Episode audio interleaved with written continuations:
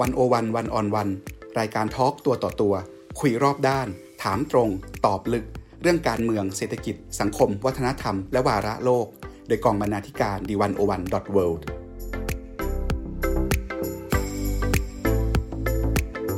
สวัสดีค่ะ ขอต้อนรับทุกท่านเข้าสู่รายการ101 One on One ยุคพอดแคสต์เจาะลึกวิกฤตโควิด -19 ทาง D101 World ค่ะ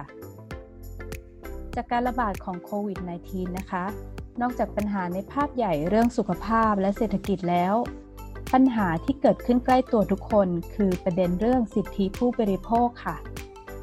เมื่อโรคระบาดเข้ามาทำให้เกิดปัญหาใหม่ๆ ที่สร้างผลกระทบต่อประชาชนในฐานะผู้บริโภค ทั้งจากการเปลี่ยนแปลงในสินค้าและบริการในภาคเอกชน จนถึงมาตรการของภาครัฐในด้านต่างๆ ในสถานการณ์ไม่ปกติเช่นนี้ เราจะยังสามารถเรียกร้องสิทธิ์ในฐานะผู้บริโภคได้เหมือนเดิมหรือไม่ และจะมีช่องทางอย่างไร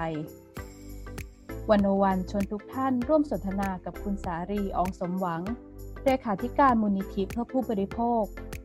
ว่าหากมองวิกฤตโรคระบาดในมุมมองสิทธิผู้บริโภคแล้ว มีโจทย์ใหม่ ๆ ที่น่าสนใจอย่างไรบ้าง การตรวจสอบและเรียกร้องสิทธิของผู้บริโภคจะเปลี่ยนแปลงไปหรือไม่ และภาครัฐควรตอบสนองต่อปัญหาต่างๆ อย่างไร เพื่อคุ้มครองผู้บริโภค ขณะที่ต้องคำนึงถึงมาตรการด้านสุขภาพด้วย วันนี้ดิฉันวัจนาวรยางกูลดำเนินรายการค่ะ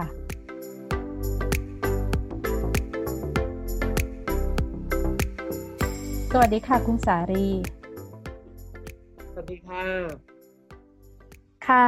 คุณสาลีคะจาก วิกฤตโควิด -19 ที่เกิดขึ้นนะคะ ก็ทางมูลนิธิเพื่อเพื่อผู้บริโภคเนี่ยก็มีการเปิดช่องทางร้องเรียนอยู่ก่อนแล้ว หลังจากเกิดวิกฤตครั้งนี้เนี่ยประเด็นที่เราได้รับเรื่องร้องเรียนจากผู้ผู้บริโภคเนี่ยมีความเปลี่ยนแปลงไปบ้างไหมคะก็ต้องเรียนว่ามีเปลี่ยนไปบ้างนิดหน่อยนะคะ ในแง่ของ เรื่องที่ร้องเข้ามาอย่างเช่นเดิมเนี่ยเราอาจจะมีเรื่องร้องเรียนเรื่องเอเรื่องบ้าน เรื่องการเงินหรือเรื่องบริการสาธารณสุขเนี่ยแต่ว่าพอเกิดวิกฤตโควิดเนี่ยเรื่องที่ร้องเรียนเข้ามาสามลำดับแรกนะฮะก็อันแรกเลยเนี่ยก็เชื่อว่าเป็นเรื่องซื้อขายออนไลน์ ซึ่งก็ตั้งแต่มีเรื่องอหน้ากากอนามัย เจลล้างมืออการซื้อขายออนไลน์ หรือปัญหาอื่น ๆ ที่เกี่ยวข้องกับการซื้อขายออนไลน์นะคะ แล้วก็ประเด็นที่สองเนี่ยซึ่งเข้ามาเยอะมากเลย จนกระทั่งมูลที่ต้องไปทำงานกับอองค์กรทางด้านคุ้มครองผู้บริโภคนะคะก็คือเรื่องตั๋วเครื่องบิน low cost ทั้งหลายการซื้อตั๋วเครื่องบินผ่าน แพลตฟอร์มออนไลน์ทั้งหลาย Traveloka หรือบริษัททั้งหลายที่ขายตั๋วเครื่องบินออนไลน์ และรวมทั้งการซื้อตรงกับบริษัทสายการบินนะฮะทั้ง low cost ทั้งปกติเนี่ยนะคะแล้วก็ประเด็นที่สามเนี่ยนอกจากสองเรื่องนี้นะฮะก็ยังมีเรื่องที่เข้ามาอีกเรื่องหนึ่งก็คือเรื่องหนี้นะฮะซึ่งจริงๆ เรื่องหนี้เดิมก็อาจจะเยอะ อยู่เหมือนกันค่ะ ก็มีเรื่องหนี้ว่าไม่ไม่ทราบจะจัดการยังไงอะไรเงี้ยค่ะ ซึ่งอันนี้ก็เป็นอาจจะเรียกว่าสามลำดับ แล้วก็อาจจะมีเรื่องที่ผู้บริโภคถูกเรียกว่าเอาเปรียบอย่างเช่นหลายคนก็อาจจะไม่ค่อยมีเงินสดถูกไหมฮะ ก็อาจจะขายทรัพย์สิน อย่างเช่นไปขายทองก็พบว่าทองอาจจะได้ราคาที่ น้อยกว่าที่กฎหมายกำหนดให้ต้องขายนะคะค่ะวันนี้ก็เป็นเรื่องสำคัญที่ที่ผู้บริเรื่องที่ผู้บริโภคร้องเรียนเข้ามาที่มูลนิธิค่ะ ค่ะถ้าถามถึงจำนวนเรื่องร้องเรียนที่มีเข้ามาเนี่ยจะมีประเด็นไหนที่มีเรื่องเข้ามามากที่สุดค่ะเออเป็นน่ากังวลค่ะเป็นเรื่องเป็นเรื่องออนไลน์ค่ะ เรื่องช็อปออนไลน์ อย่างเช่นล่าสุดเนี่ยก็ มีเรื่องอซื้อที่นอนราคาถูกอะไรเงี้ยนะฮะที่นอนราราคาถูก แต่เป็นเรื่องฉ้อโกงออนไลน์ฮะหรือเรื่องคุณภาพของสินค้าที่ไม่มีคุณภาพที่ขายอยู่ในแพลตฟอร์มออนไลน์ทั้งหลายนะคะ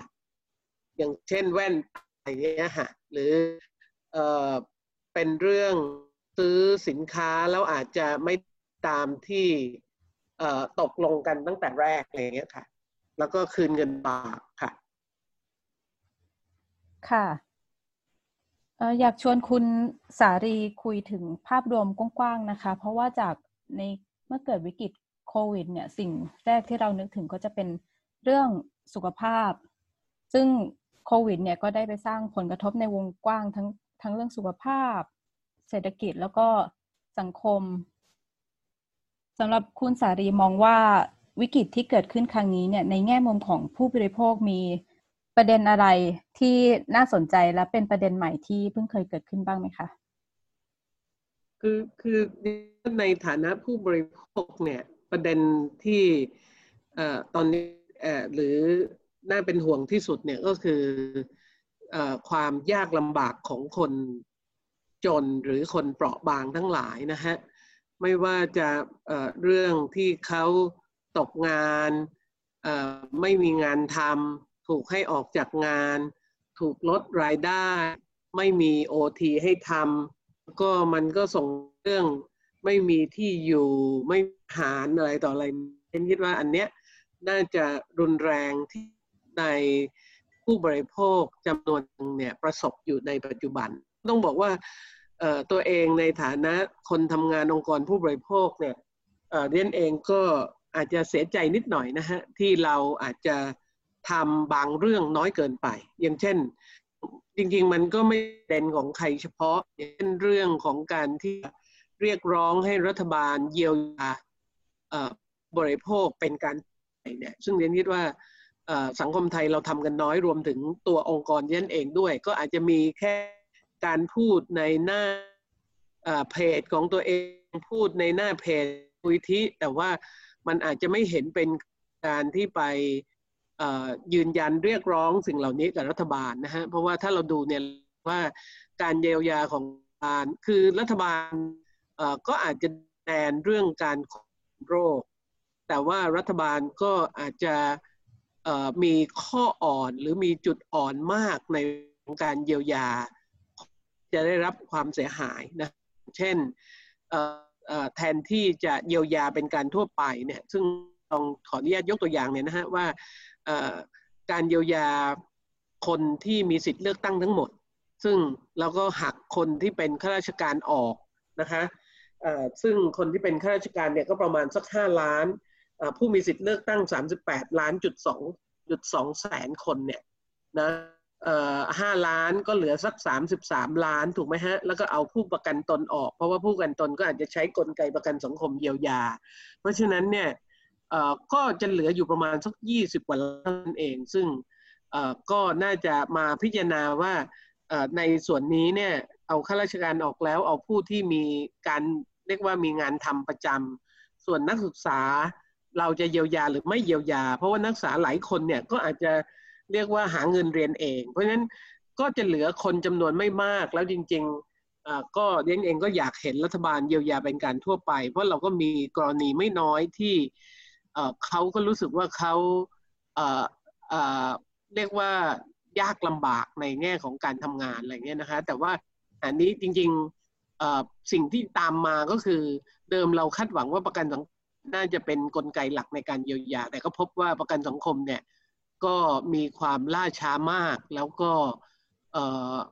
เรียกว่าคนยากลำบากในแง่ของการเข้าถึงการเยียวยา อย่างเช่น กรณีคนที่อาจจะถูกลดการทำงาน มันก็ไม่ถึงกับคุณถูกเลิกจ้างถูกไหมฮะอย่างบ้านที่อาจจะเรียกว่าพอพอทำงานอิสระ มีคนสี่คนอยู่ในบ้านคุณได้สองหมื่นละ เพราะนั้นคุณก็พอจะอยู่ได้ แต่ว่าขณะที่อาเดียนยกตัวอย่างคนเป็นยามนะฮะซึ่ง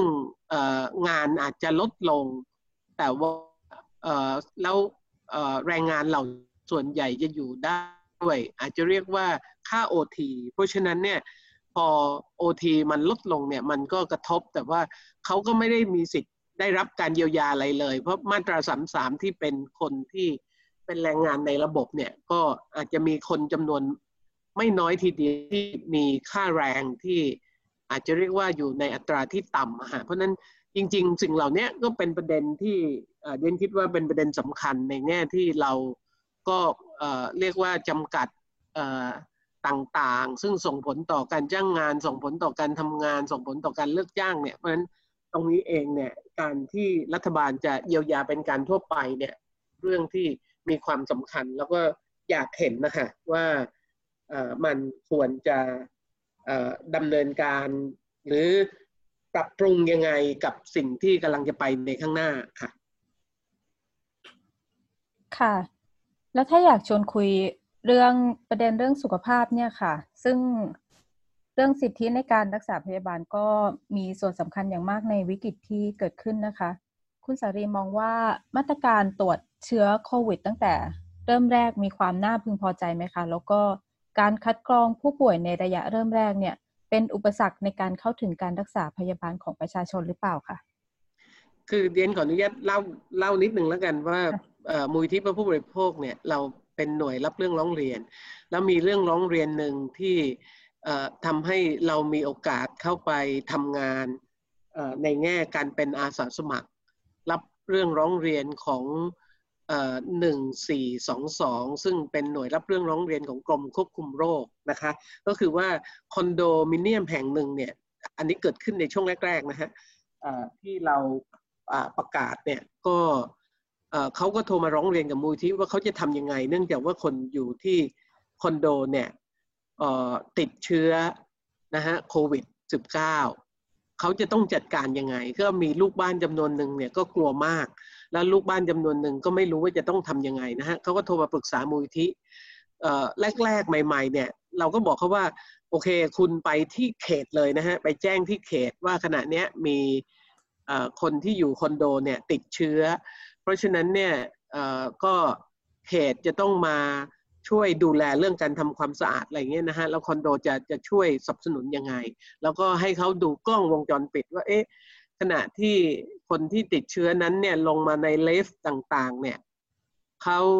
อยู่ร่วมกับใครบ้าง เพื่อที่จะทำให้เกิดการเฝ้าระวังโรคนะฮะเสร็จแล้วเนี่ยปรากฏว่าคนที่ติดเชื้อเนี่ยเขาก็เรียกว่าดูแลตัวเองเป็นอย่างดีนะฮะเขาลงมาก็ไม่มีใครลงมากับเขาด้วยเลย แล้วก็เวลาเขาพูดคุยกับใครเนี่ยก็เรียกว่าเขาใช้ระยะห่างเป็นอย่างดี ซึ่งแต่ว่าเดนเองพอรับเรื่องแบบนี้เนี่ยเราก็อยากจะแจ้งกรมควบคุมโรคคือ 1422 เนี่ย ปรากฏว่าเดนโทรอยู่ครึ่งวันนะฮะยังโทรศัพท์ไม่ได้เลย ก็ได้มีกระบวนการปรึกษาหารือกับทางกระทรวงสาธารณสุขว่าเอ๊ะเราจะเข้าไปช่วยยังไง เราจะทำยังไงนะฮะซึ่งการเข้าไปช่วยเนี่ยส่วนหนึ่งก็ทำให้เราได้เห็นปัญหาของคนที่โทรเข้ามา เรื่องสุขภาพ ซึ่งแรก ๆ เนี่ยก็จะเจอเยอะว่า คนจะถูกเรียกเก็บเงินนะฮะเราจริงๆก็ต้องบอกว่าการเข้าถึงการตรวจในระยะแรกเนี่ยไม่ง่ายนะคะแต่ว่าพอดำเนินการไปสักระยะหนึ่งเนี่ยหลังจากที่สำนักงานหลักประกันสุขภาพแห่งชาติประกาศให้สามารถตรวจได้ฟรีเนี่ยเรียนคิดว่าสถานการณ์ก็ดีขึ้น แล้วก็เรื่องมาตรฐานเนี่ยก็เราก็เรียกว่าก็มีโอกาสเข้าไปมี ส่วนร่วมที่ทำให้การรักษาโควิดเนี่ยมันมีมาตรฐานเดียว ซึ่งเรียนคิดว่านี้เป็นตัวอย่างที่คนทำงานด้านสุขภาพ ด้านการคุ้มครองผู้บริโภคเองเนี่ยเราอยากเห็นว่าเวลาคุณไปโรงพยาบาลแล้วเนี่ยทุกคนได้รับบริการเหมือนกัน ถูกไหมฮะถ้าคุณป่วยด้วยโรคอะไรก็รักษาโรคของคุณแต่ละคนเนี่ยเหมือนกัน ซึ่งกรณีรูปธรรมโควิดเนี่ยทำให้เกิดเรียกว่ามาตรฐานเดียวในการรักษาพยาบาล คล้าย ๆ กับ กรณีฉุกเฉินที่เราอาจจะไปได้ทุกที่นะฮะเหมือนกัน เนื่องจากว่าระบบการรักษาพยาบาลของเราขณะนี้เนี่ยมี 3 ระบบก็คือข้าราชการประกันสังคมแล้วก็บัตรทอง ซึ่งทั้ง 3 ระบบเนี่ยก็ต่างมีมาตรฐานแต่ต้องบอกว่ามีมาตรฐานที่มันยังไม่เหมือนกันนะฮะเพราะฉะนั้นเนี่ยโควิดที่เกิดขึ้นเนี่ย อย่างน้อยก็มีข้อดีที่ทำให้ทุกคนรู้สึกว่าตัวเองเนี่ยได้สิทธิในแง่ของการเข้าถึงบริการทั้งเรื่องของการที่ควรจะได้รับการตรวจการรักษาพยาบาลต่างๆเนี่ยในมาตรฐานเดียวกันนะฮะซึ่งเรียนคิดว่าอันนี้ก็น่าจะเป็นประเด็นที่ที่ดีแล้วก็เป็นประเด็นสำคัญที่เราควรจะนำไปใช้ในคนที่ เป็นโรคเรื้อรังอื่นๆ ไม่ว่าจะเป็นมะเร็งนะคะ หรือโรคเรียกว่าโรคที่จากพฤติกรรมทั้งหลายนะฮะเบาหวานความดันอะไรต่างๆเนี่ยว่าเราจะทำให้เกิดมาตรฐานเดียวกันในการรักษาพยาบาลได้อย่างไรในอนาคตค่ะค่ะแล้วก็อาจจะมีเรื่องร้องเรียนบ้าง แต่ว่ามันก็เกิดระบบในแง่ของการที่จะส่งต่อกันอย่างเช่นโรงพยาบาลเอกชนเก็บตัง ก็ส่งให้กับกรมควบคุมบริการสาธารณสุขดำเนินการเลย หรือบางทีก็เป็นประเด็นนะฮะอย่างเช่น สมมุติว่าเราจะไปผ่าท้องคลอดเนี่ยแต่ตอนนี้โรงพยาบาลก็อาจจะกังวลว่าเราจะติดเชื้อไหมคือโรงพยาบาลส่วนหนึ่งก็ต้องคิดว่าทุกคนติดเชื้อหมดนะฮะเพราะนั้นเขาก็อยากจะตรวจก่อนที่เราจะคลอด แต่ถ้าถามว่า เราจะต้องเสียตังค์ไหมถ้าเราไปคลอดเนี่ย จริง ๆ เราก็ไม่ควรจะต้องจ่ายเงินค่าตรวจโควิดถูกไหมฮะเพราะว่ามันอาจจะไม่ได้เกี่ยวกัน แต่ว่าเพื่อเอเรียกว่าการป้องกันแบบทั่วหน้ากับทุกคนเนี่ย เพราะฉะนั้นในส่วนนี้ซึ่งสุดท้ายมันก็มีข้อตกลงว่าถ้าเป็นการป้องกันของโรงพยาบาลเนี่ยโรงพยาบาลก็ควรจะรับผิดชอบเรื่องค่าใช้จ่าย แล้วก็โรงพยาบาลก็อาจจะต้องไปเรียกเก็บจากระบบสุขภาพของเรานะคะ ราะฉะนั้นเรียนคิดว่าตรงนี้เองเนี่ยซึ่งจะเป็นปัญหาไปอีกนะฮะไม่ใช่เป็นปัญหาเฉพาะในช่วงที่โควิดระบาด เพราะว่าโควิดอาจจะอยู่กับเรามากกว่าหนึ่งปีเนี่ยเพราะฉะนั้นการที่จะรักษาแบบเขาเรียกว่าป้องกันแบบเป็นการทั่วไปหรือ universal precaution ในแง่ของการป้องกันการติดเชื้อเนี่ยก็อาจจะต้องอใช้มาตรการที่เรียกว่าเป็นมาตรการป้องกันไว้ก่อนนะคะ คือคิดว่าทุกคนที่มาโรงพยาบาลเนี่ยติดหมดอะไรเงี้ยฮะเพราะนั้นตรงนี้เองเนี่ยมันแน่นอนมันก็ทำให้โรงพยาบาลเองก็อาจจะมีต้นทุนเรื่องอุปกรณ์เรื่องอะไรต่ออะไรเนี่ยมากขึ้นกว่าในช่วงปกตินะคะคือต้องต้องเรียนว่าหลังจากปรับเกณฑ์คือเรียกว่าคนก็ไปตรวจง่ายขึ้น ก็ทำให้เเรียกว่าคนที่กังวล ก็อาจจะเข้าถึงบริการมากขึ้น แล้วก็อาจจะมีโรงพยาบาลเอกชนไปให้บริการในชุมชนต่างๆเนี่ยซึ่งเเราก็จะพบอีกปัญหาหนึ่งตามมา ซึ่งอย่างเช่นว่าคุณก็อาจจะไปตรวจโดยที่เรียกว่าไม่ได้สื่อสารกับใครในชุมชนเลย หรือไม่ได้สื่อสารกับส่วนต่างๆ ที่อาจจะต้องทำหน้าที่เฝ้าระวัง ถ้าเกิดว่าคุณไปตรวจแล้วเจอ คนที่เป็นติดเชื้อเนี่ยนะฮะเพราะฉะนั้นเนี่ยหรือบางทีมันก็มีปัญหาเรื่องมาตรฐาน อย่างเช่น คุณไปตั้งการตรวจในในปั๊มน้ำมันอย่างนี้นะฮะคือจริง ๆ ตั้งในปั๊มน้ำมันได้ แต่ว่าคุณต้องจัดที่ทางเพื่อที่จะป้องกันคนตรวจและคนถูกตรวจ ไม่ให้ได้รับเชื้อโดยที่ไม่จำเป็นอะไรเงี้ยแต่เราก็พบว่าบางทีสภาพการตรวจเนี่ยอย่างเช่น คุณไม่เปลี่ยนถุงมือเลย หรือคุณปล่อยให้คนที่ถูกตรวจกับคนที่นั่งรออยู่ใกล้กันมากเกินไปอะไรเงี้ยนะฮะ หรือเอเรียกว่าการเขาเรียกว่า exposure ก็คือโอกาสที่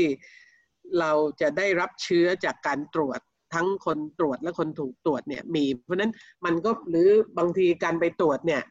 ไม่มี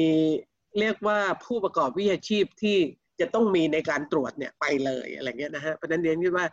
มันก็เลยเมื่อเร่งตรวจมากขึ้นในของเอกชนในบางส่วนเนี่ยเราก็พบว่าทำให้มีปัญหาเรื่องมาตรฐานก็ดี หรือทำให้มีปัญหาของความเสี่ยงที่จะเกิดขึ้นจากการตรวจนะฮะจนกระทั่งจากการ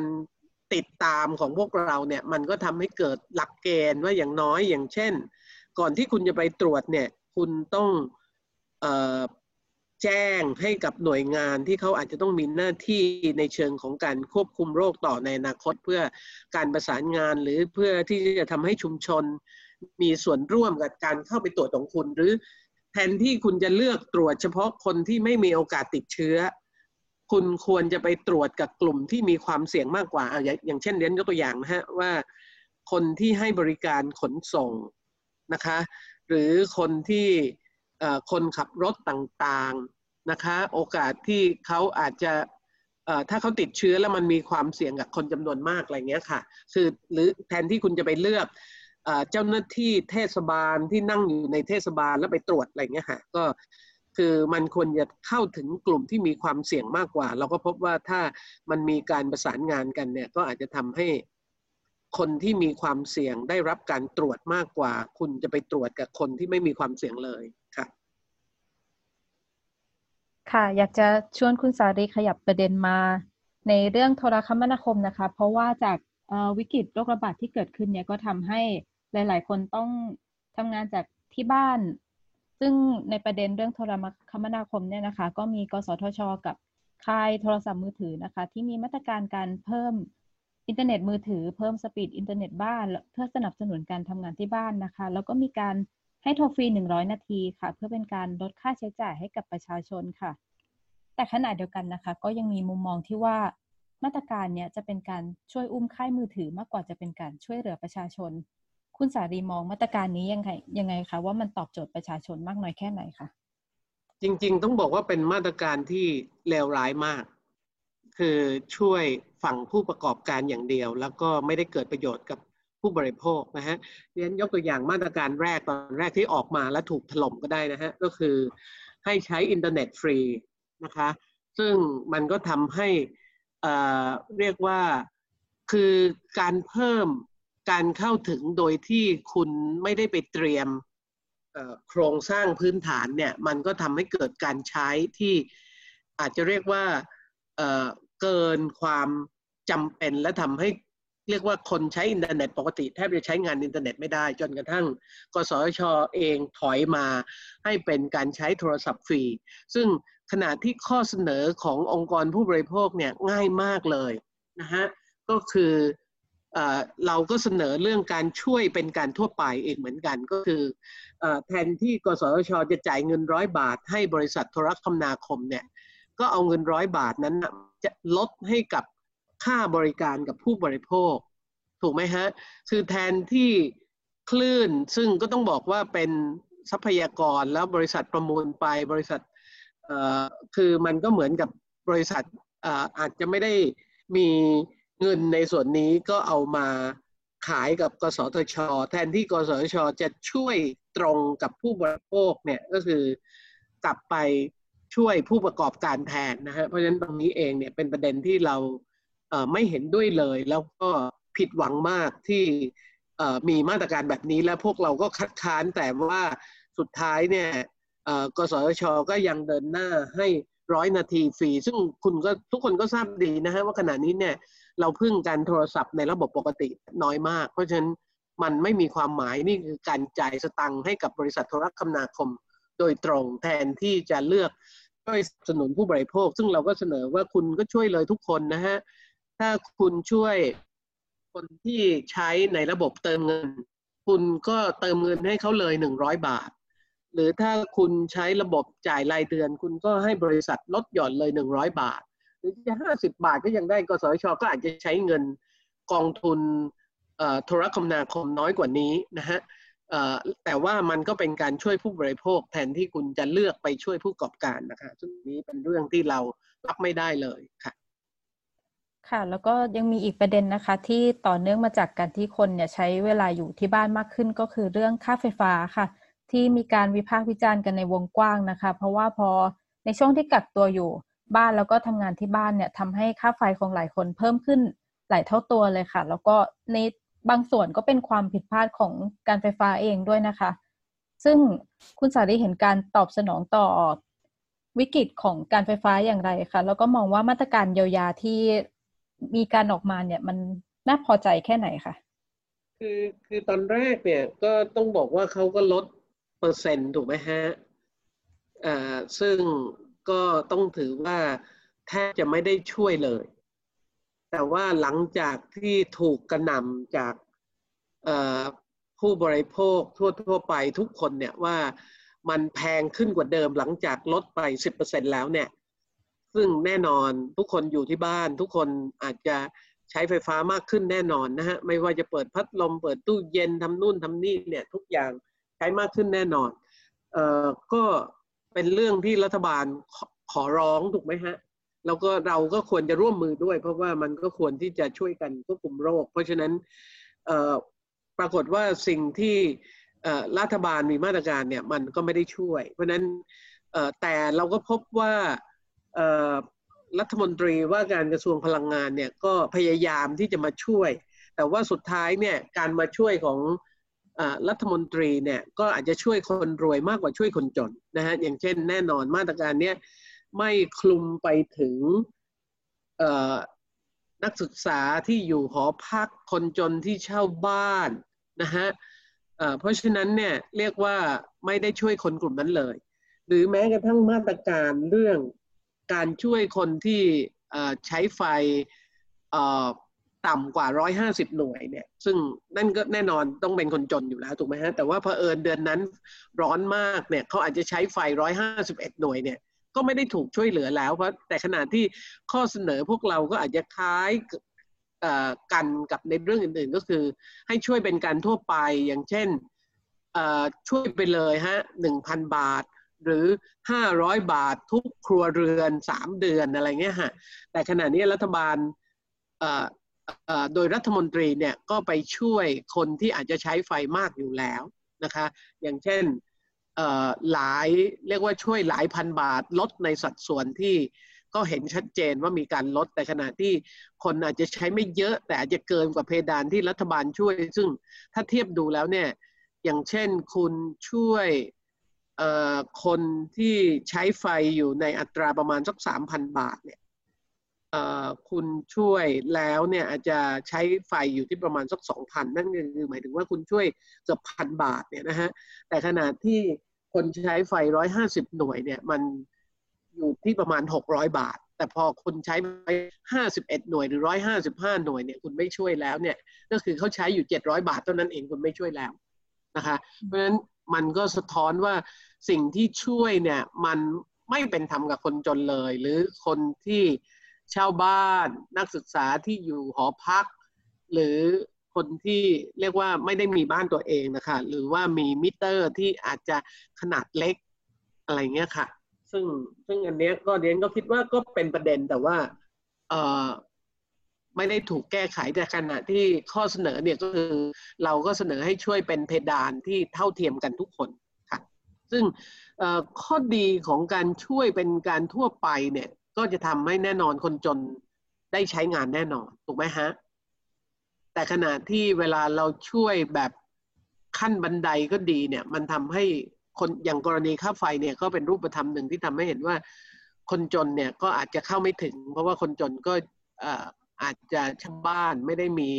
มิเตอร์ของตัวเองหรืออะไรเงี้ยฮะแต่ขณะที่ถ้าคุณช่วยเป็นการทั่วไปช่วยค่าไฟห้าร้อยบาท เวลาคุณเอาเอ่อไปเสร็จค่าไฟไปจ่ายเนี่ย คุณก็จะได้ลดค่าไฟอย่างนี้ทุกคนก็อาจจะได้ช่วยเหลือแน่นอนที่เท่ากัน เพราะว่าการช่วยแบบตามยูนิตการใช้ไฟเนี่ยกลายเป็นว่าเราจะช่วยคนที่ใช้ไฟมากกว่าอะไรอย่างนี้ค่ะ ค่ะ แล้วจากเรียนคิดว่าสิ่งสำคัญที่ทำให้คนได้เห็นจากการช่วยเรื่องค่าไฟเนี่ย มันก็มีรูปธรรมเยอะ นะฮะที่เป็นปัญหาในเชิงโครงสร้างของระบบพลังงานที่อย่างเช่น ขนาดนี้เราจ่ายค่าไฟที่ไม่ได้ใช้ คือระบบสำรองไฟที่เรามีมากจนเกินไปนะคะซึ่งเป็นอุปสรรคต่อการภาระค่าใช้จ่ายของผู้บริโภคก็คือเรามีเรียกว่าไฟที่สำรองมากเกิน แล้วก็เรามีเรียกว่าค่าพร้อมจ่ายคือ เราทำสัญญาซื้อแก๊สเอ่อเรียกว่าเอ่อใช้ไม่ใช้แก๊ส เราก็ต้องจ่ายค่าแก๊สอะไรเงี้ยฮะเราก็เห็นโครงสร้างเหล่านี้มากขึ้น ซึ่งเรียนคิดว่าประเด็นเรื่องค่าไฟฟ้าเนี่ยในอนาคตเนี่ยมีประเด็นที่ต้องปฏิรูปมากนะคะไม่ว่าเป็นเรื่องระบบการสำรองไฟที่สูงถึง 40 กว่าเปอร์เซ็นต์ ขณะที่เราควรจะสำรองสัก 15 เปอร์เซ็นต์เพื่อความมั่นคงของ ฟฟ้าแล้วเราใช้ไฟจากแก๊สมากที่สุดแทนที่เราจะทำให้เกิดระบบพลังงานหมุนเวียน อย่างเช่น พลังงานแสงอาทิตย์ต่างๆเนี่ยที่จะเข้ามาสนับสนุนในระบบมากขึ้นอย่าง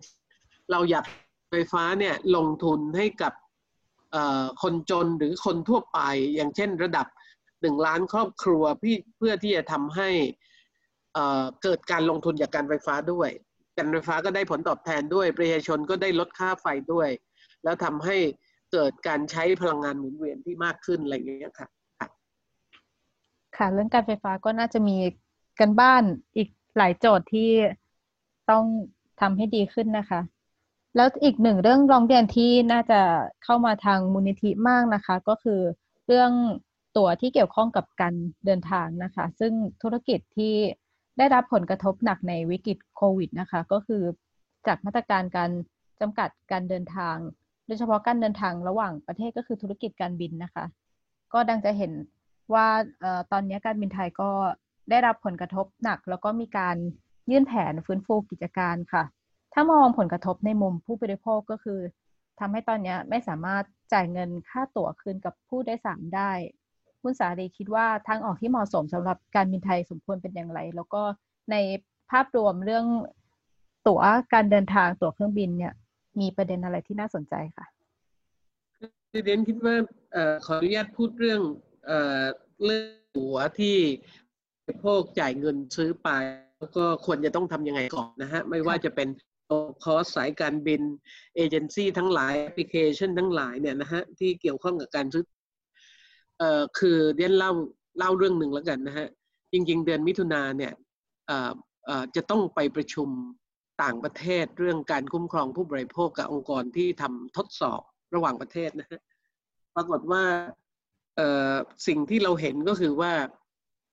การจัดการคุ้มครองผู้บริโภคในต่างประเทศเนี่ยค่าที่พักต่างๆเนี่ยเราคืนได้ร้อยเปอร์เซ็นเราไม่มีถูกหักกระทั่งสตังค์แดงเดียวเลย นะคะนี่ก็คือสิ่งที่เกิดขึ้นจากการจัดการในต่างประเทศ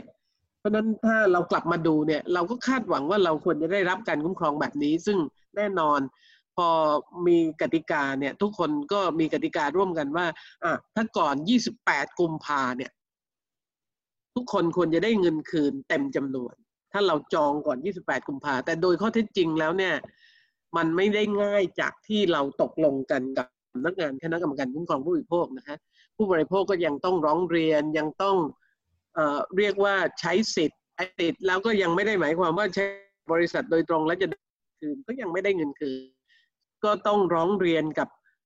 กรมการท่องเที่ยว ต้องร้องเรียนกับสำนักงานคณะกรรมการคุ้มครองผู้บริโภค ต้องร้องเรียนกับมูลที่เพื่อผู้บริโภคคิดว่าก็ต้องบอกว่ามาตรฐานการคุ้มครองผู้บริโภคบ้านเราเนี่ยยังต่ำหรือให้ความสำคัญกับ การคุ้มครองผู้บริโภคเนี่ย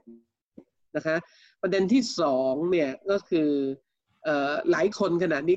ก็เสนอนะฮะมูลที่เพื่อผู้บริโภค หรือผู้บริโภคเนี่ยควรมีตัวแทนเข้าไปมีส่วนร่วมในการเจรจาหนี้ของการบินไทยซึ่งแน่นอนอลูกหนี้จำนวนมากแม้ว่าเม็ดเงินมันอาจจะน้อยกว่าส่วนอื่นเนี่ย แต่ถ้าในเชิงปริมาณแล้วเรียนคิดว่าผู้บริโภคที่ซื้อตั๋วกับการบินไทยเนี่ยมีไม่น้อยเพราะนั้นอย่างน้อยเนี่ยควรจะมีสัดส่วนผู้แทนจากตัวแทนของผู้บริโภคเนี่ยเข้าไป และเราคิดว่าเราเไม่อยากเห็นรัฐทำแทนนะฮะอย่างน้อยเราก็คาดหวังว่าควรจะมีตัวแทนจากสภาองค์กรผู้บริโภค มีตัวแทนจากองค์กรผู้บริโภคเนี่ยเข้าไป เพราะว่า เรียนเล่าเรื่องรัฐคิดแทนนิดหนึ่งแล้วกันนะฮะ อย่างเช่น ยกตัวอย่างเนี่ย low cost เนี่ย แต่จริงๆเรียนก็เห็นใจนะฮะว่าขณะนี้คนก็อาจจะเดินทางน้อย แต่ก็ความจำเป็นเรื่องการเดินทางเนี่ยก็เริ่มมี เพราะฉะนั้นเนี่ยเขาก็ต้องดิสแทนอย่างแน่นอน หายไป 30%ถูกไหมฮะ เรานั่งที่หนึ่งที่สามตรงกลางเนี่ย ถูกเว้นเนี่ย แต่ AOT เนี่ยกับอนุญาตให้สายการบินขึ้นราคาได้ร้อยเปอร์เซ็นต์แต่ถึงแม้คุณจะอ้างว่าการขึ้นราคาร้อยเปอร์เซ็นต์นั่นก็คือเป็นเพดานราคาเดิมสูงสุดที่เขาให้บริษัทขายได้ไม่เกินนี้ แต่คุณก็รู้อยู่ว่าการประกอบการของบริษัทเดิมเนี่ย ใช้ราคานี้ก็เป็นประเด็นที่บริษัทอยู่ได้ถูกไหมฮะเพราะฉะนั้นเมื่อที่นั่งมันหายไป 30%เนี่ยคุณก็ควรจะให้บริษัทขึ้นราคาไม่เกิน 30%แล้วที่เหลือคุณก็ไปแข่งขันกันถูกไหมฮะแต่เรากับอนุญาตให้ขึ้นราคาได้ร้อยเปอร์เซ็นโดยอ้างว่าเป็นเพดานราคาที่กำหนดไว้เดิมแบบนี้เรียนว่าความเป็นตัวแทนของรัฐเนี่ยมันมีข้อจำกัดแบบนี้แหละ เราอยากได้ตัวแทนที่เป็นตัวแทนของผู้บริโภค เข้าไปจริง ๆ เพื่ออย่างน้อยเราได้เรียกร้องผลประโยชน์ที่จะให้เกิดขึ้นกับผู้บริโภคนะคะไม่อย่างนั้นเนี่ยหน่วยงานรัฐก็จะเกรงใจทุนหรือบริษัทมากกว่าที่จะเกรงใจผู้บริโภคถูกไหมฮะก็ผู้บริโภคก็ต้องรับภาระเพราะถือว่าผู้บริโภคก็ต้องเสียสละอย่างเงี้ยอยู่ตลอดเวลานะครับเพราะฉะนั้นยันคิดว่าวิธีคิดหรือวิธีมองหรือหลักการในเรื่องเหล่านี้เนี่ย เราก็อยากเห็นการมีตัวแทนผู้บริโภคเข้าไปนะฮะเหมือนอย่างเดียนยกตัวอย่างถ้าเป็นเรื่องไกลๆ เรื่องใหญ่เรื่องนโยบายเนี่ยการทำข้อตกลงเขตการค้าเสรีหรือล่าสุดทวิภาคีของ CPTPP เนี่ยก็เป็นรูปธรรมที่ชัดเจนว่า โอ้รัฐบาลมีการฟังตัวแทนจากภาคธุรกิจที่ชัดเจน แต่ขณะที่แทบจะไม่มีเวทีฟังความเสียหายที่จะเกิดขึ้นจากภาคประชาสังคม หรือแม้กระทั่งนำข้อมูลที่เกิดขึ้นจากการศึกษาของภาคประชาสังคม ไปใช้ในการกำหนดนโยบาย หรือรูปธรรมเหล่านี้มันก็สะท้อนในการต่อสัญญาทางด่วนของรัฐบาล ที่กำหนดให้เราต่อสัญต่อสัญญา 15 ปี 8 เดือน โดยที่ไม่ได้ฟังความเห็นผู้บริโภคเลย ผู้บริโภคมีหน้าที่องค์กรผู้บริโภคมีหน้าที่ไปฟ้องร้องซึ่งเองคิดว่านั่นคือปลายทางแต่จริง ๆ แล้ว เราอยากเห็นตัวแทนผู้บริโภคเนี่ยเข้าไปรักษาผลประโยชน์ผู้บริโภคตั้งแต่แรกนะคะซึ่งเราอยากเห็นในทุกกิจการไม่ว่าจะเป็นเรื่องการเงินการธนาคาร การกำหนดดอกเบี้ย คือทำให้เกิดความเป็นธรรมกับผู้บริโภคให้มากที่สุดนะคะ เราคิดว่าที่ผ่านมาผู้บริโภคไม่เคยมีตัวแทนที่เป็นทางการ แล้วถามว่าเอ๊ะแล้วตัวแทนหน่วยงานรัฐได้ไหมเดียนคิดว่าไม่ได้ฮะเพราะคุณเนี่ย ถ้าเป็นข้าราชการเนี่ยก็อาจจะกลัวรัฐมนตรี กลัวประหลัดกระทรวง เพราะนั้นคุณก็สุดท้ายคุณไม่ได้รักษาผลประโยชน์ให้ผู้บริโภคนะคะเดียนอยากเห็นตัวแทนผู้บริโภคเข้าไปมีส่วนร่วมในการกำหนดนโยบายช่วยให้ข้อคิดเห็นต่อการทำมาตรการต่างๆอย่างเป็นรูปธรรมมากขึ้นในอนาคตค่ะ คุณสารีพอจะมีโมเดลไหมคะว่าสมมุติว่าถ้ามีตัวแทนผู้บริโภคเนี่ยควรจะเป็นคนที่มาจากส่วนไหน ยกตัวอย่างเช่น กรณีเรื่องอตั๋วการบินไทยอย่างเงี้ยค่ะคนที่จะเข้าไปให้ความเห็นเนี่ยควรจะเป็นใครคะคือคือเดนคิดว่าขนาดนี้เนี่ยเรามีกฎหมายว่าด้วยการจัดตั้งสภาองค์กรผู้บริโภค แล้วขณะนี้ก็มีองค์กรผู้บริโภคที่ไปขึ้นทะเบียนอยู่เจ็ด เจ็ดแปดสิบองค์กร ซึ่งก็ต้องถือว่าเป็นองค์กรที่ผ่านความเป็นองค์กรผู้บริโภคถูกไหมฮะ เพราะฉะนั้นเนี่ยเขาก็ควรจะเลือกตัวแทนของเขามานี่เป็นวิธีที่หนึ่งวิธีที่สองเพื่อที่จะไปรักษาผลประโยชน์ให้กับผู้บริโภค วิธีที่สองก็คือว่าถ้าคุณไม่รังเกียจเนี่ยจริงๆเรามีเครือข่ายที่ทำหน้าที่ในทางนโยบายอยู่ขององค์กรผู้บริโภคอยู่ระดับหนึ่งอย่างเช่น มูลที่เพื่อผู้บริโภคเองเนี่ยเราเป็นสำนักงานเลขานุกการของคณะกรรมการองค์การอิสระ เพื่อการคุ้มครองผู้บริโภคภาคประชาชน และเรามีผู้เชี่ยวชาญอยู่เจ็ดสาขานะฮะด้านการเงินการธนาคารเราก็มีด้านสินค้าและบริการเราก็มี ซึ่งแน่นอนด้านบริการเนี่ยก็คือเรื่องอการบินไทยนี่แหละ เรามีดรไพบูลช่วงทอง ซึ่งเป็นอาจารย์ที่พระจอมเกล้าเป็นประธานอยู่ รือถ้าด้านการเงินเนี่ยในอดีตก็เป็นดรเด่นเด่น ซึ่งเสียชีวิตตอนหลังก็เป็นเอ่อเป็นนักวิชาการอาจารย์กมลกมลตระกูลอะไรเงี้ยนะฮะเรามีนักวิชาการอยู่ 7 คนกับองค์กรผู้บริโภคอีก 8 คนที่เป็นตัวแทนของคณะกรรมการองค์การอิสระเพื่อการคุ้มครองผู้บริโภค เพราะนั้นเราคิดว่าคุณใช้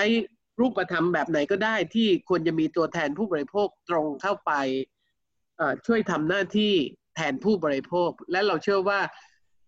องค์กรผู้บริโภค หรือคณะกรรมการองค์การอิสระเพื่อการคุ้มครองผู้บริโภคภาคประชาชนเนี่ยจะทำหน้าที่แทนผู้บริโภคได้ แล้วก็คุณก็ไปตรวจสอบเอาว่าเขาทำหน้าที่เป็นอย่างไรบ้างค่ะแทนที่ไม่มีพื้นที่ให้กับผู้บริโภคเข้าไปพิทักษ์สิทธิของตัวเองที่เกิดความเสียหายเลย แล้วก็แน่นอนนะฮะหนี้สินของผู้บริโภคหรือ ความเสียหายที่เกิดขึ้นกับผู้บริโภคเนี่ยบางทีเราไม่ใช่เจ้าหนี้บุริมสิทธิ์เจ้าหนี้บุริมสิทธิ์อาจจะเป็นแบงก์สถาบันการเงินทั้งหลายเนี่ยก่อน เพราะฉะนั้นคุณก็เยียวยากลุ่มนั้นก่อน ซึ่งดีไม่ดีผู้บริโภคอาจจะไม่ได้อะไรเลยนะฮะแต่เรียนคิดว่าอันเนี้ยมันก็ควรจะดูตั้งแต่แผนฟื้นฟูค่ะว่ามันควรจะออกแบบจัดสรรในส่วนต่างๆ ตามสัดส่วนอย่างไรนะคะค่ะ และอีกเรื่องหนึ่งนะคะ ที่อยากชวนคุณสารีคุยนะคะ ก็คือเรื่องประเด็นผู้บริโภคกับธุรกิจแพลตฟอร์มออนไลน์ค่ะ เช่น การจองที่พักผ่านแพลตฟอร์มออนไลน์ต่างๆ ทางแอปที่ช่วงหลังเนี่ยก็มีการนิยมใช้มากขึ้นนะคะ ซึ่งส่วนใหญ่สำนักงานของแพลตฟอร์มพวกนี้จะอยู่ต่างประเทศ คุณสารีคิดว่ามันเป็นประเด็นที่สร้างความยากลำบากในการกำกับดูแล แล้วก็การเรียกร้องสิทธิของผู้บริโภคไหมคะ ชัดเจนฮะ อย่างเช่นยกตัวอย่างนะฮะ ขณะนี้เรามีคนที่เดือดร้อนจาก Facebook เรื่องการโกง การขายของบน Facebook เนี่ยแล้วก็ไม่ใช่ผู้บริโภคไม่ทำงาน ผู้บริโภคก็ไปรีพอร์ตไปอะไรเงี้ย แต่ว่ามันเหมือนอตายแล้วเกิดสิบอะนะฮะ คือเกิดเรื่อยๆ ได้ตลอดเวลา เพราะฉะนั้นมันไม่หมดไป ซึ่งอันเนี้ยก็เป็นเรื่องใหญ่มากนะคะ แล้วก็ขนาดที่หรือแม้กระทั่งเดี๊ยนเล่าเรื่องหนึ่งแล้วกันเราทดลองทำ report กับผลิตภัณฑ์สุขภาพที่ถูกถอนทะเบียนนะคะ เราใช้อาสาสมัครผู้บริโภค เรียกว่าระดับร้อยคนขึ้นไปเนี่ย แต่เราก็พบว่า มันจะหายไปเฉพาะกลุ่มคนที่ report เพราะฉะนั้นการให้ความสำคัญกับสิ่งเหล่านี้ในเชิงระหว่างประเทศเนี่ยบางทีมันให้ความสำคัญไม่เท่ากัน ซึ่งวันที่ 24 เดือนนี้นะฮะเราจะมีการจัดเวทีคุยเรื่องเหล่านี้เราหวังว่าทาง Facebook เนี่ยจะมาด้วยและเราก็ได้เชิญเพื่อนเราจากอาเซียนขณะนี้ตอบรับมาแล้วเนี่ยสี่ประเทศเพื่อที่จะ ดูว่าของบ้านอื่นเมืองอื่นเนี่ยเขากำกับกันอยู่ยังไง แล้วของเราเนี่ยจะเรียนรู้จากเขายังไง หรือเรามีรูปธรรมที่ทำกันอยู่บ้างเนี่ยเพื่อให้เขาเรียนรู้ได้ด้วยเนี่ยมันจะร่วมไม้ร่วมมือกันยังไง โดยเฉพาะในระดับของอาเซียนนะฮะซึ่งเดี๊ยนคิดว่านี่จะเป็นเรื่องเรื่องใหญ่มากนะฮะเราทดลอง crowd report ก็ไม่ได้ง่ายอย่างที่เราคิด เพราะฉะนั้น เชื่อว่าความร่วมมือของกรผู้บริโภคกับแพลตฟอร์มเหล่านี้เนี่ยจะต้องมีนะฮะหรืออย่างเช่นล่าสุดเนี่ยเรียนเชื่อว่าทุกคนก็น่าจะได้รับเรียกว่าลายกลุ่มเรื่องกพนันออนไลน์นะคะซึ่งเรียนใช้ iOS เนี่ยก็ได้รับเรียกว่า SMS อะ iMessage อะเข้ามานะฮะ ซึ่งถ้าเราเผลอกดเข้าไปหรือเราอยากจะรู้แค่เราอยากจะรู้เราอยากเข้าไปดูเนี่ยก็อาจจะเเรียกว่าส่งผลกับเราแล้ว แล้วก็มันก็ทำให้มีโอกาสที่จะเรียกว่าเป็นปัญหาต่อผู้บริโภคไม่น้อยนะฮะเพราะฉะนั้นเรนก็คิดว่าตรงนี้เองเนี่ยมันก็ควรจะ มีการมีความร่วมมือในเกินในการทำงานกันบางส่วนที่จะทำให้เกิดการเรียกว่ากำกับหรือเรียกว่าดูแลสิทธิของผู้บริโภคมากกว่านี้นะคะค่ะก่อนจะไปเรื่องการคุ้มครองข้อมูลส่วนบุคคลของผู้บริโภคนะคะ อยากชวนคุณสารีคุยต่อเรื่องธุรกิจแพลตฟอร์มเนี่ยค่ะ โดยเฉพาะช่วงนี้นะคะ ที่ตั้งแต่เกิดโรคระบาดเนี่ยคนก็ ใช้บริการสั่งอาหาร Delivery ทางแอปมากขึ้น แต่ว่าที่ผ่านมาก็มีข่าวว่ามีความพยายามที่จะขึ้นค่าบริการ แม้ตอนหลังว่าจะมีการยกเลิก แต่ว่าก็เป็นที่วิพากษ์วิจารณ์มากนะคะ ซึ่งปัจจุบันธุรกิจเหล่านี้ยังไม่มีการกำกับดูแล แล้วการปกป้องสิทธิผู้บริโภคในประเด็นเรื่องนี้ควรจะเริ่มที่ตรงไหนคะคือคือเรียนคิดว่ามันเอ่อคือถ้าแพลตฟอร์มเรียกเยอะเนี่ย ผู้บริโภคก็ต้องได้ของน้อยถูกไหมฮะ เพราะว่าร้านก็คือถ้าคุณไปเอาเปอร์เซ็นต์จากร้านเยอะเนี่ย หรือคุณคิดราคากับเราเยอะเนี่ย แน่นอนร้านก็ขายได้น้อยลง เพราะฉะนั้นเอ่อคือการกำกับเหล่านี้เนี่ยเอ่อก็ต้องบอกว่าคือเราก็คิดว่ามันก็ควรจะต้องมีการทำข้อตกลงนะฮะซึ่ง แล้วก็จริงๆ มันก็ควรจะมีโอกาสให้แข่งขันกันได้นะคะ อย่างเช่นเดนยกตัวอย่างนะฮะว่าร้านในซอยของมูลทิเนี่ยก็มีขายกันอยู่กับแพลตฟอร์มเหล่านี้ บางทีเขาก็ต้องเสียเปอร์เซ็นต์จำนวนไม่น้อยเลยทีเดียวที่จะให้แพลตฟอร์มเหล่านี้นะฮะซึ่งช่วงแรกเขาอาจจะไม่ได้เรียกเก็บค่าขนส่งจากผู้บริโภค แต่ว่าเมื่อผู้บริโภค ติดใจหรือมีความจำเป็นอย่างเช่นโควิด เนี่ย เราก็อาจจะถูกเรียกเก็บค่าขนส่ง ซึ่งเรียนคิดว่าค่าขนส่งมันก็ควรจะมีแต่พอดี ซึ่งแน่นอนมันก็ไม่มีอะไรฟรีอยู่แล้วถูกไหมฮะ แต่เพียงแต่ว่ามันก็ควรจะมีความพอดีแล้วก็เกิดการแข่งขัน คือเรียกว่าถ้ามันไม่แข่งขันเนี่ยแนวโน้มที่เขาจะร่วมมือกันเอาเปรียบผู้บริโภค เราก็ต้องกำกับหรือควบคุม นะนี่มันก็มีสองมาตรการเท่านั้น แต่ขณะนี้เราเห็นว่าสิ่งที่คนเรียกร้องคืออยากเห็นการกำกับในเรื่องราคา แต่รัฐบาลเองอาจจะไปกำกับเรื่องว่าให้คนแนะให้คนส่งดูแลสุขภาพไม่ให้ผู้บริโภคติดเชื้อยังไง ซึ่งเดี๊ยนคิดว่าอันนั้นก็สำคัญ แต่สิ่งที่เราอยากเห็นด้วยเนี่ยก็คือการกำกับเรื่องราคาที่เป็นธรรมกับ ผู้บริโภคและก็ร้านค้าด้วยนะฮะเพราะเดี๊ยนคิดว่าแพลตฟอร์มเนี่ยไม่ได้ลงทุนอะไรมาก แน่นอนเขาอาจจะลงทุนไอเดียนะฮะก็แต่ว่าไม่ใช่คุณเอ่อเรียกว่าเอาผลประโยชน์ครั้งเดียวจากผู้บริโภคแล้วคุณไม่ได้ผู้บริโภคเลย แต่ว่าสิ่งที่เราเห็นว่ามันเป็นประโยชน์มากกับคนเล็กๆเนี่ยนะฮะอย่างเช่น กลุ่มคนที่ปลูกผักอินทรีย์ กลุ่มคนที่ทำอาหาร อยู่ที่บ้านแล้วอยากจะแบ่งปัน ซึ่งมันก็ทำให้เกิดธุรกิจแบบนี้ขึ้นมา เพราะฉะนั้นการที่ธุรกิจแบบนี้จะทำให้ราคาที่ผู้บริโภคจะสามารถซื้อได้ มันก็ต้องอาศัยแพลตฟอร์มเหล่านี้ที่คิดว่าคุณจะต้องทำธุรกิจยาวไม่ใช่เรียกว่ายังไงผู้บริโภคก็ต้องเท่านั้นอะไรเงี้ยนะฮะบางทีเราก็อยากจะสนับสนุนแต่ว่า ถูกแพลตฟอร์มเหล่านี้คิดราคาที่สูงเกินไปเนี่ยมันก็ทำให้โอกาสในการสนับสนุนคนเล็กคนน้อยเหล่านี้ก็จำกัด ซึ่งเรียนคิดว่าแต่ขณะที่ธุรกิจขนาดใหญ่เนี่ยก็อาจจะลดราคาให้อะไรเงี้ยเพราะนั้นมันก็ทำให้เกิดความไม่เป็นธรรมต่อคนที่อยากจะเสนอสิ่งที่ดี ๆ สินค้าที่ดี ๆ ให้กับผู้บริโภคเนี่ยก็อาจจะ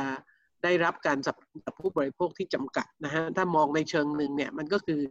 การจำกัดทางเลือกของผู้บริโภคที่จะสนับสนุนคนเล็กคนน้อยนั่นเองค่ะ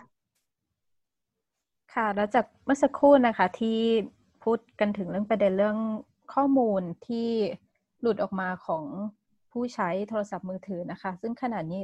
ภาครัฐก็มีการให้ใช้แอปไทยชนะนะคะ ที่มีการติดตามพิกัดผู้ใช้ แล้วก็มีการ เข้าถึงข้อมูลส่วนตัวหลายรูปแบบ ขณะเดียวกัน เรื่องกฎหมายคุ้มครองข้อมูลส่วนบุคคลเนี่ยก็ถูกเลื่อนการบังคับใช้ออกไป คุณสารีมองว่า ประเด็นการเลื่อนกฎหมายคุ้มครองข้อมูลส่วนบุคคลนี้จะส่งผลกระทบต่อผู้บริโภคอย่างไรบ้างคะก็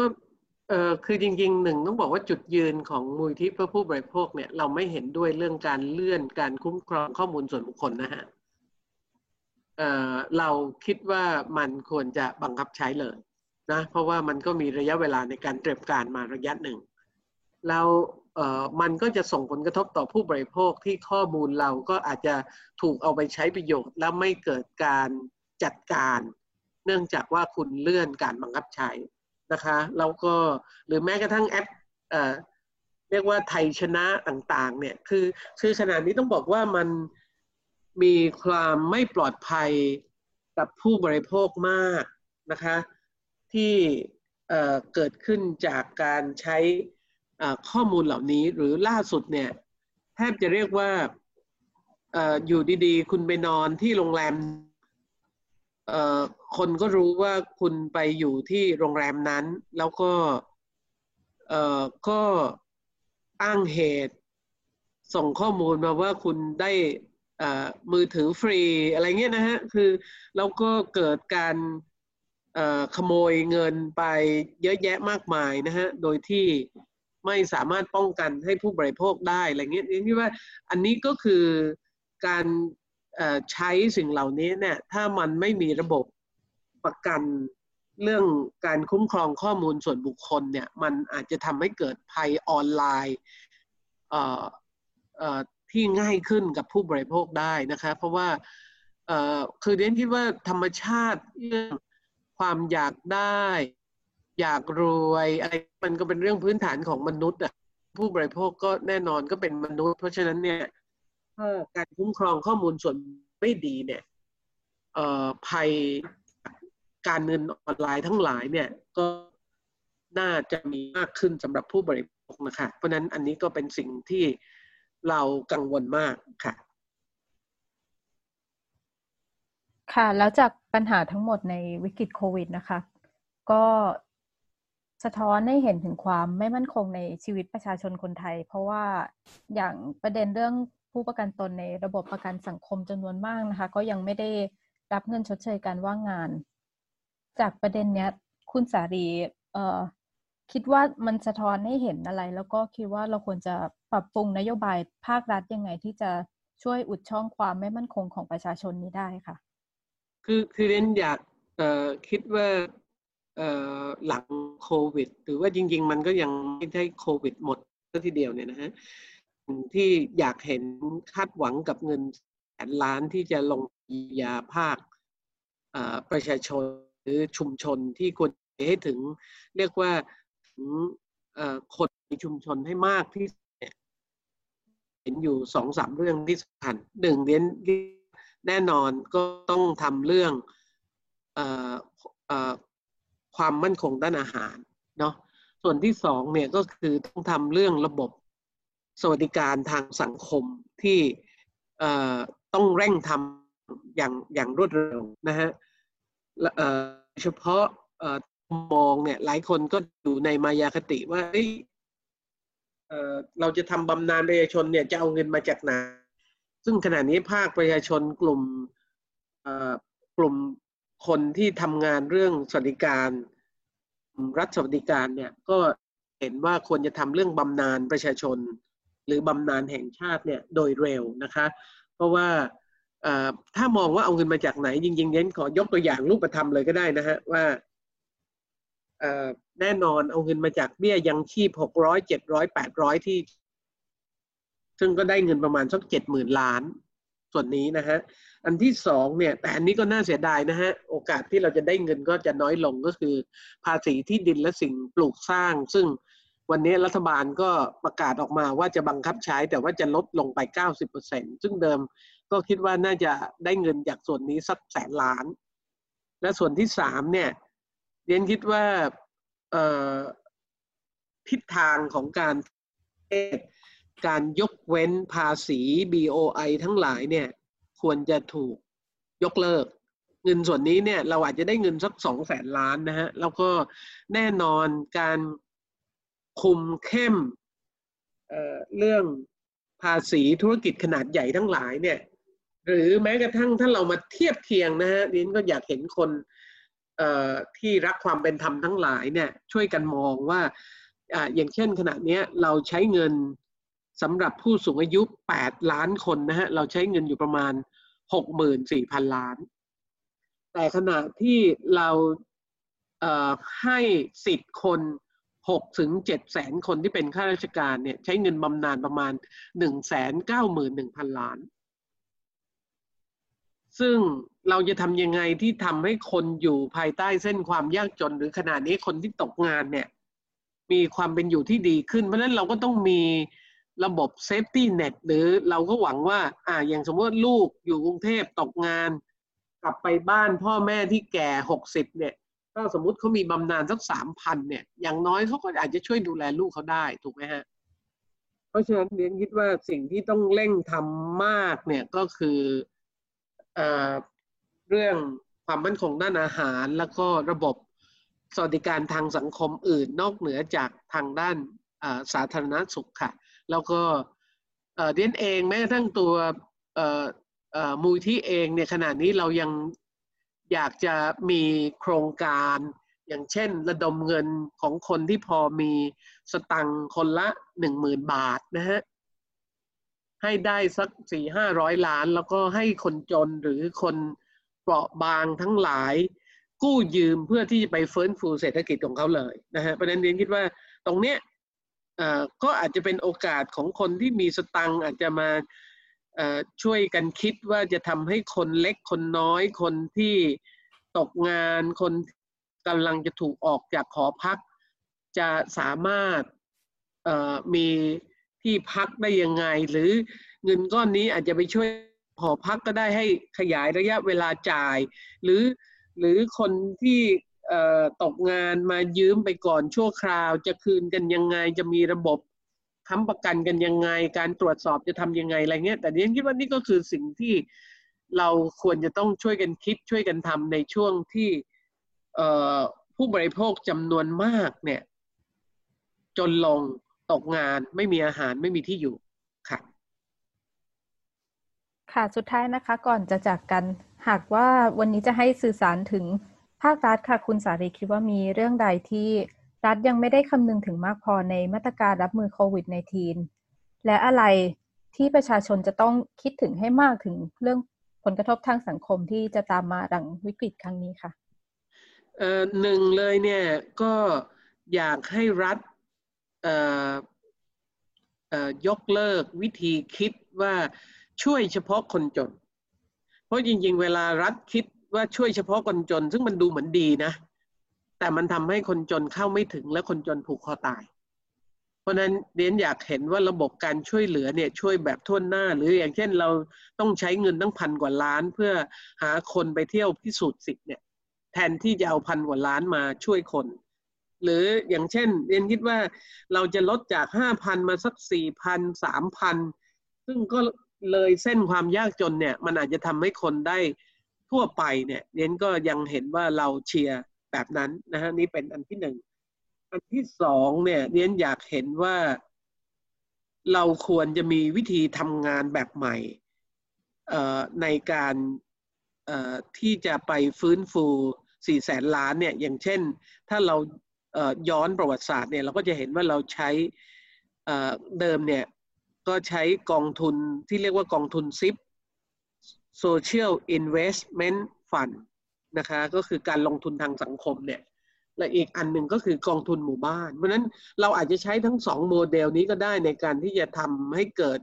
โครงการต่างๆ ที่จะช่วยไปถึงหมู่บ้านเนี่ยนะฮะแล้วก็ดูว่าอย่างเช่นถ้ากองทุนหมู่บ้าน work ก็ใช้กองทุนหมู่บ้าน หรือถ้า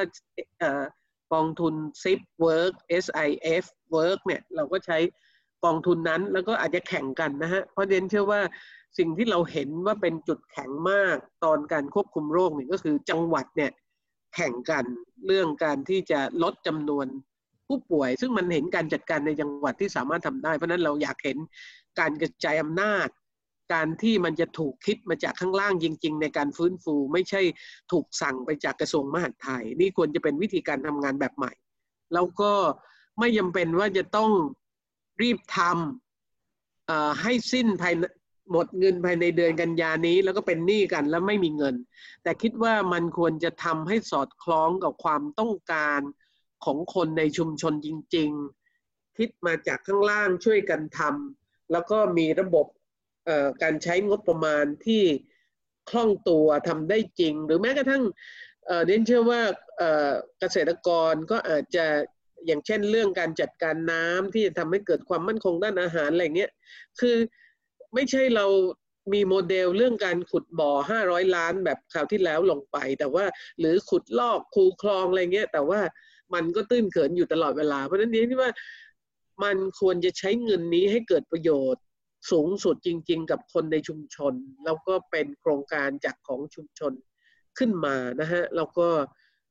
แน่นอนการจัดลำดับการใช้งบประมาณที่สำคัญสำคัญต่ออช่วง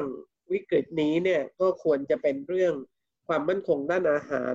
ระบบสวัสดิการการฟื้นฟูเศรษฐกิจในชุมชน ก็น่าจะเป็นสามประเด็นที่สำคัญ เพราะนั้นเน้นอยากเห็นว่ารัฐตรงกลางเนี่ยไปยุ่งน้อยที่สุด แต่ว่าควรจะเป็นการเรียกว่าริเริ่มจากคนในชุมชนเลยนะฮะหรือในระดับตำบลอะไรเงี้ยค่ะ ซึ่งน่าจะเราน่าจะเห็นความเปลี่ยนแปลง เพราะว่าที่ผ่านมาเราก็เห็นความเข้มแข็งของคนในเชิงของการควบคุมโรคที่เขาสามารถทำได้เรียนก็เชื่อว่าการฟื้นฟูเศรษฐกิจของเขา